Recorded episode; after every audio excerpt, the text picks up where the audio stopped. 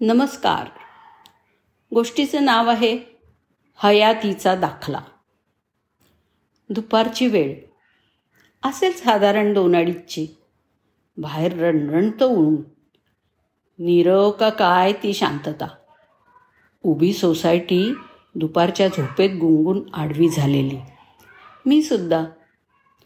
जवळजवळ सगळी मंडळी घरीच. लॉकडाऊनची कृपा. दुसरं काय? जरा डुलकी लागतेय तर सेलफोन कोकलला. फोन घेऊन मी बाल्कनीत गेलो. गॅलरीच्या एका कोपऱ्यात रेंज जरा व्यवस्थित येते. तोच ठणकन आवाज झाला. पहिल्या मजल्यावरच्या एका बाल्कनीच्या दारावरती एक दगड जोरात आदळला.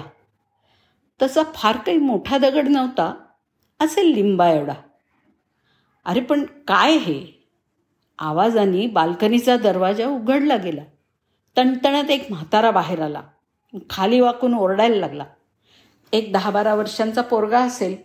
सायकलवरती टांग टाकून रफू चक्कर झाला. म्हातारा आपला हवेतल्या हवेत बोंबलतोय. त्याला कळतच नाही आहे कोणी दगड मारलाय ते. बाकी सोसायटीला याच्याशी काही घेणं देणं नाही आहे एकतर कंपाऊंडच्या बाहेरून दगड आलेला आहे. आपल्या बाल्कनीत तर नाही पडला ना. छोड दो यार. सोसायटी फक्त या कुशीवर त्या कुशीवर. मी सुद्धा फारसं लक्ष दिलं नाही. द्वाड पोरगा असेल एखादं. दोन दिवसानंतरची गोष्ट. डिट्टो तसाच फोन आलेला. डिट्टो तीच वेळ. आणि मी डिट्टो तसाच गॅलरीत उभा. अन रिपीट टेलिकास्ट. ओ सायकलवालं तेच द्वाड पोरग. नेम धरून दगड मारलेला आणि म्हातारा तणतणत बाल्कनीत आलेला आणि पोरग छूमंतर. चल हे रोज होतंय की काय?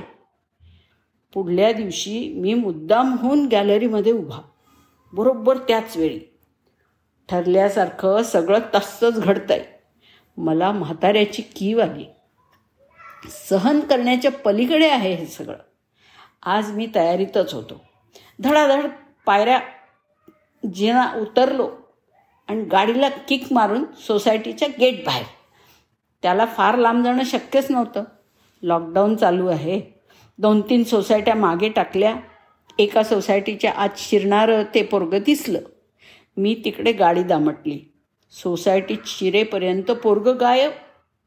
लगोलग वॉचमनला गाठला. ए दोनशे दोन. मिळाला पत्ता मिळाला. तिथं पोचलो आणि बेल दाबली. पोराच्या बापानं दरवाजा उघडला. पोरग पॅसेजच्या पडद्यामागे लपलं. बाप चांगला माणूस वाटला. त्याला सगळा किस्सा सांगितला. त्याला खरंच काही माहिती नव्हतं. तो पेटलाच. पडद्यामागनं पोराला खेचलं त्यांनी आणि तो त्याला तुडवणार.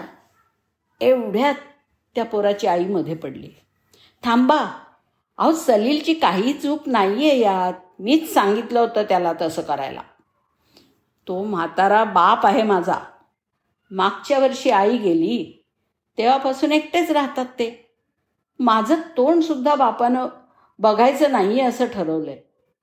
एकुलती एक मुलगी ना मी त्यांची पळून जाऊन लग्न केलं होतं मी.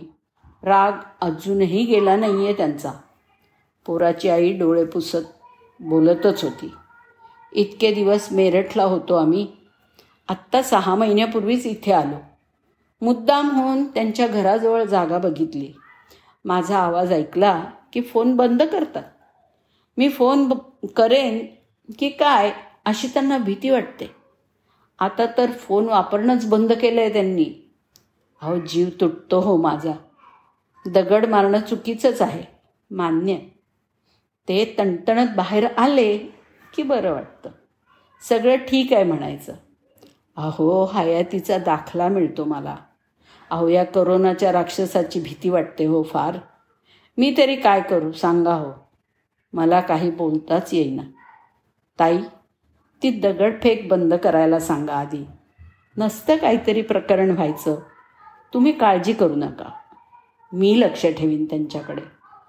तसं काही वाटलं तर लगेच कळवीन तुम्हाला. बापाची लाडकी लेख. ओल्या डोळ्यांनी हसली. मी बाहेर पडलो पण मनात एक अनामिक आनंद घेऊनच. धन्यवाद.